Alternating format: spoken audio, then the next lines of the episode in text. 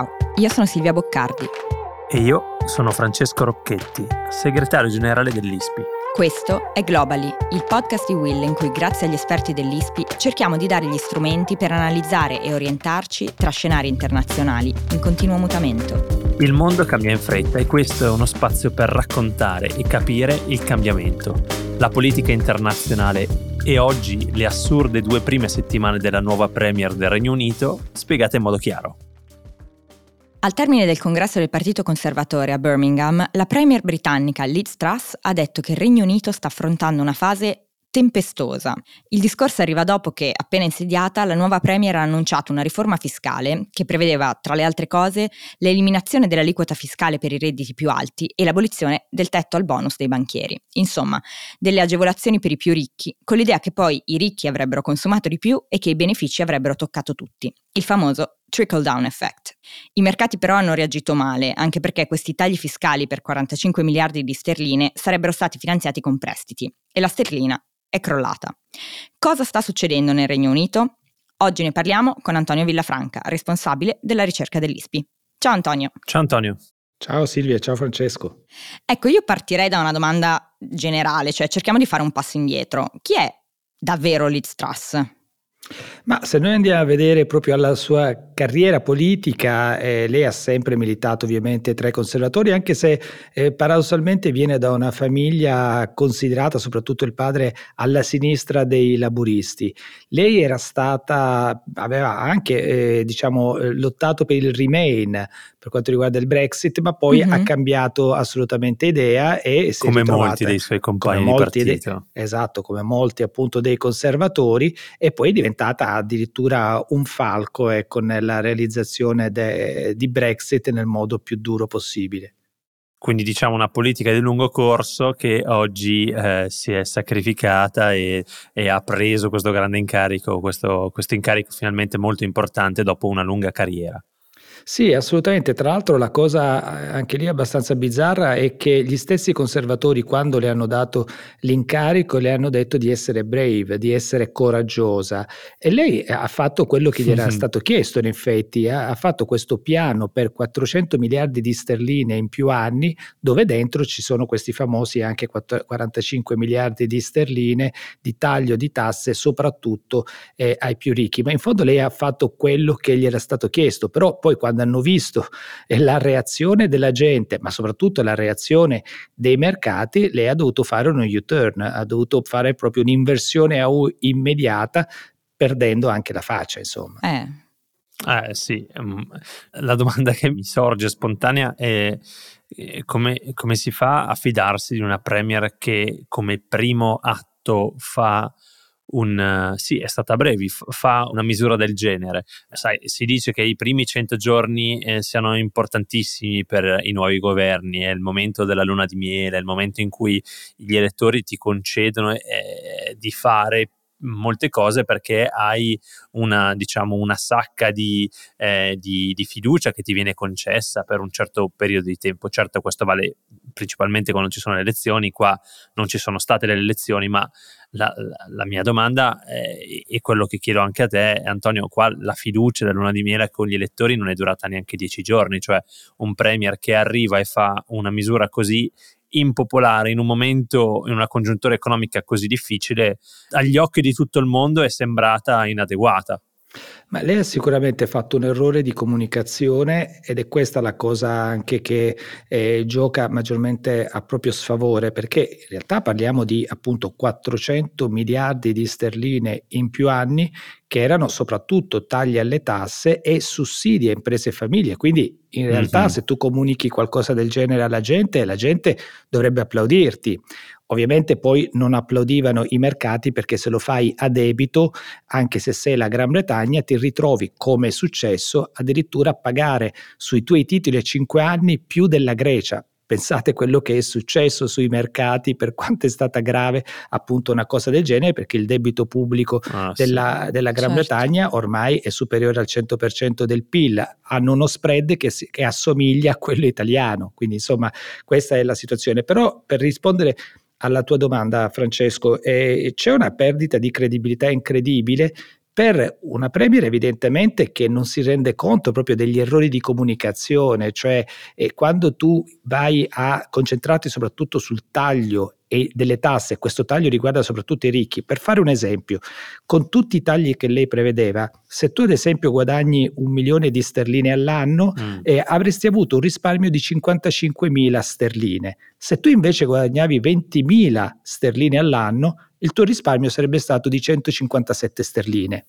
questo Chiaro. ti fa rendere conto che certo. non è certo. una cosa che vendi facilmente. Quindi certamente ormai c'è un, una perdita di credibilità enorme e purtroppo le va sulla scia appunto di leader conservatori che continuano a fare delle cose che diciamo eufemisticamente definiamo bizzarre. Ma infatti su questo voglio provare a insistere. Eh, noi abbiamo, eh, insomma, noi lavoriamo in un think tank, eh, Antonio tu da tantissimi anni studi anche il Regno Unito e noi sappiamo che la percezione del Regno Unito nel mondo fino a qualche anno fa era immensa, era un esempio, era anche dentro l'Unione Europea, aveva un effetto bilanciamento perché riusciva a essere più dinamica di alcuni paesi su alcune misure e, e, poi, c'è stato, e poi c'è stato Brexit e poi c'è stato Theresa May, eh, Boris Johnson, Liz Truss, eh, quell'immagine potente di Global Britain che un po' anche attirava noi, attirava tante persone, ecco, un po' si sta sgretolando, no? Ma guarda, per, io credo che soprattutto eh, i conservatori in Gran Bretagna non hanno fatto i conti con la storia, continuano a pensare che la Gran Bretagna sia qualcosa che non è più. Eh, mm. La Liz Trust sta cercando di fare Reagan o di fare la Thatcher, ma è fuori tempo massimo.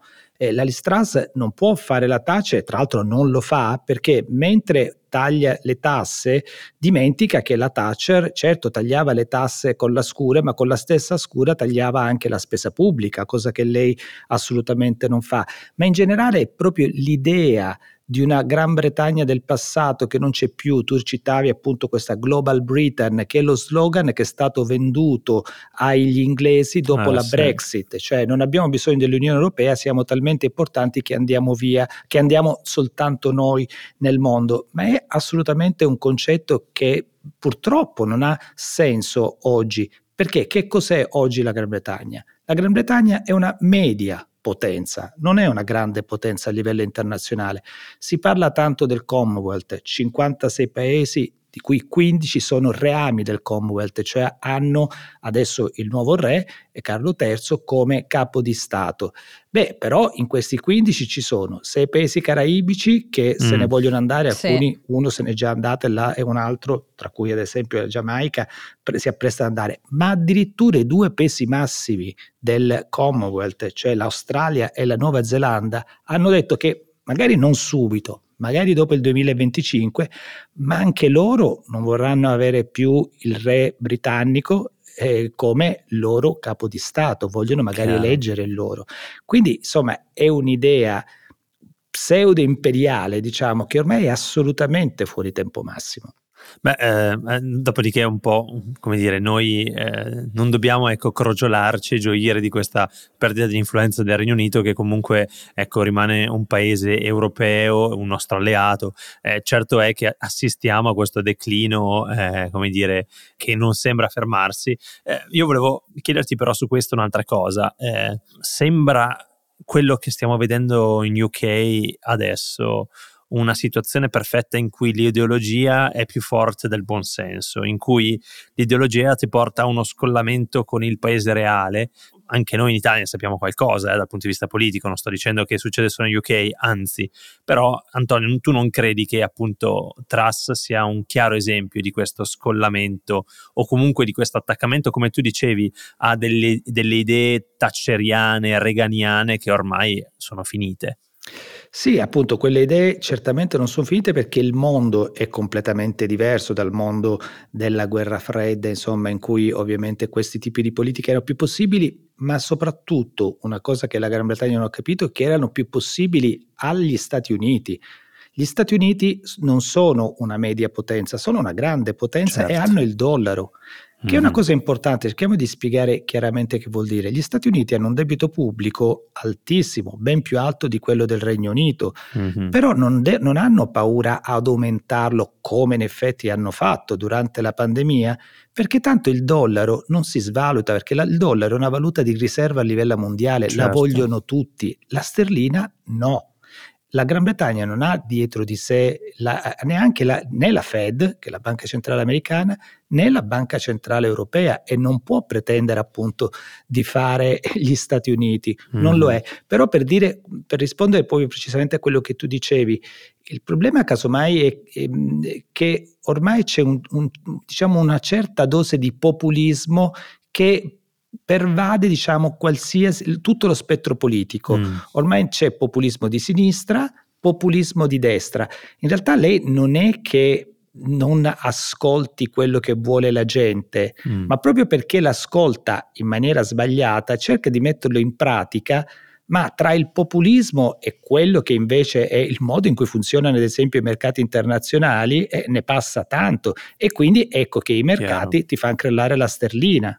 Ecco, tu prima dicevi mh, mm, il Regno Unito non sono gli Stati Uniti, no? Eh, non c'è la Fed dietro, eccetera, ma per fare un passo indietro e cercare di capire esattamente che tipo di misura era questa misura che in questo momento è stata messa da parte, cioè Liz Truss ha già cambiato idea, ha già detto che probabilmente questi, eh, questi, tagli non ci saranno. Io apprezzo sempre le persone che cambiano idea, eh, sicuramente però in questo momento diciamo i mercati non, non, non, non piace particolarmente. dalla sera alla mattina però questo è stato esatto. eh, quindi un filo repentino. Un diciamo. filo repentino, esatto. Ma nella sua idea innanzitutto mh, vorrei spiegare a chi magari non mastica molto questi temi, da dove sarebbero arrivati questi soldi? No? Abbiamo detto a debito, ma cosa significa esattamente? E poi questa idea, diciamo, di tagliare ehm, le tasse ai più, ai più, ricchi per poi far sì che appunto che consumi ehm, ci sia questa, questa, sorta di trickle down effect, che è, un, che è un, un, una teoria che insomma è stata già vista, è, già stato visto che non funziona particolarmente. Come si poteva pensare che potesse effettivamente avere un impatto, diciamo, sull'economia eh, del Regno Unito? No, fai bene a farmi questa domanda per fare un po' di chiarezza. Allora, è qui è quello che dicevo prima, c'è stato un difetto anche fortissimo di comunicazione da parte del governo inglese, perché questo taglio per 45 miliardi di sterline, soprattutto ai ceti più abbienti, è solo una parte di un piano pluriennale di quattro anni per 400 miliardi di euro, dove dentro c'erano tutta una serie di iniziative che andavano verso il taglio delle tasse. Noi abbiamo ricordato questo ai ceti più ambienti, in realtà c'era un piccolo taglio anche per la fascia più debole della popolazione, ma veramente eh, molto piccolo. C'è una riduzione ad esempio delle, eh, delle, tasse per l'acquisto della prima casa, c'è anche una oh, riduzione rispetto al contributo tramite le tasse che gli inglesi danno alla previdenza sociale inglese e poi ci sono almeno 60 miliardi di sussidi a imprese e famiglie per il caro bollette. Mm-hmm. Quindi in realtà era un piano molto ampio. Di questo al momento, proprio perché è pluriennale, non sappiamo che cosa succederà. Quello che la, eh, lo U-turn di cui parlavo prima riguarda soltanto i 45 miliardi di sterline che appunto sono il sì. taglio di tasse più a breve, diciamo, quello che sarebbe stato più a breve.